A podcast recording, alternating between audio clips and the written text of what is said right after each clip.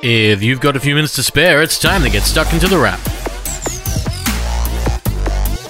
It's the beginning of December 2020, and you're tuned into The Wrap, Australia's fastest technology roundup. And with December finally upon us, we can almost put an end to this year. Yikes, what a year. Despite the obvious thing looming over us all, we've seen some things, and technology has continued to come out. Though this year we've seen more focus on health related technology, plus the regular focus on consumer tech such as phones. So that's where we're focusing this show on today health tech and phones, because there's quite a bit happening in each. The focus on health tech makes a lot of sense as well. You're probably somewhat of a fan of that phone of yours, and so using gadgets to monitor your health is understandably quite important. You can find wearables that help with that, tracking vitals and whatnot, things like the Apple Watch, and you can even stand on a smart scale. But lately, one of the areas that has kind of popped up out of the blue is that of sleep tech, a type of technology that tries to help you catch some Z's and really just, you know, get a better night's sleep. We checked out two pieces of sleep tech recently, with a gadget you sleep on and another that you sleep with. The gadget that you sleep on is the Withings Sleep Analyzer, a concept that kind of says it all in the name, using your body to track whether you have sleep apnea. It's a gadget that will act like a bit of a diagnostic tool to help people if they're at risk of something dangerous and potentially fatal, a kind of apnea where basically snoring becomes not being able to breathe properly. Withings has built this technology by way of a gadget that stays under your mattress and basically monitors what your heart is doing, tracking how you sleep, how deep your sleep was, and whether your sleep should have you seeing a doctor, which it does quite well. At $200, the Withings Sleep Analyzer seems like an easy way to find out whether you need to look into your sleeping pattern some more and whether you should see a doctor ASAP, though it assumes you can already sleep. And that's different from the Bose Sleep Buds 2 that we checked out, which try to get you to go to sleep. These are definitely not for everyone, they're more like a white noise generator that plugs directly into your ears. The Sleep Buds 2 are a $400 pair of earphones that only work with the Bose Sleep app on iPhone and Android, and its special background sounds that it actually controls. These earphones really only have one job and don't work on anything else, which makes the $400 spend for them really difficult for something like this, even if they do kind of work. But it's an example of sleep technology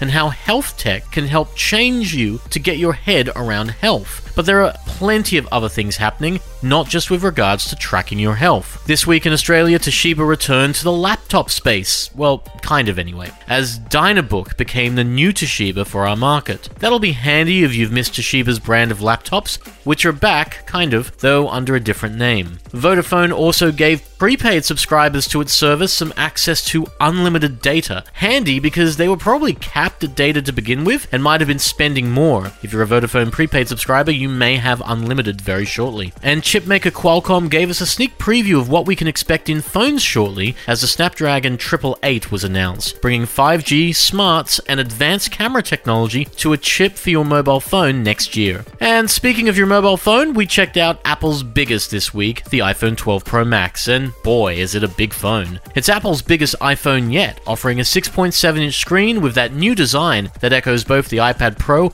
and the old iPhone 4 and 5, but it comes packing the goods. Oh, does it? While it's clearly a bigger iPhone, it's basically the iPhone 12 Pro in the best way possible. Much of the hardware is the same, and you get more of that 5G love, but there's a bigger screen and a bigger battery, and that leads to a battery life easily capable of 24 hours, pushing into the second day with no problems. It'll depend on your usage, that's for sure, but you can get a day and a half with Apple's big phone, no drama. The other big deal in this phone is the camera system, and like the iPhone 12 Pro, there are three cameras wide, standard, and close, plus the LiDAR system for AR and portrait shots. Unlike the 12 Pro, the Max actually has a marginally bigger camera sensor and marginally more zoom, and it's enough to really just make the iPhone 12 Pro Max stand out. The camera in last year's iPhone 11 Pro Max was good, but this one manages to be even better. And at night, Apple even gives you something you don't get on any other iPhone a form of image stabilization that moves the sensor slightly, allowing you to get some of the best low light photography from any phone, not just an iPhone. While its size and price may turn some off, the phone is simply excellent. The iPhone 12 Pro Max is an absolute star. Honestly, we could keep talking about it all day, but we've run out of time. So, you've been listening to The Wrap, Australia's fastest technology roundup. A new episode goes live every Friday at Podcast One, Spotify, and Apple Podcasts. But for now, have a great week. Stay safe, stay sane, and take care.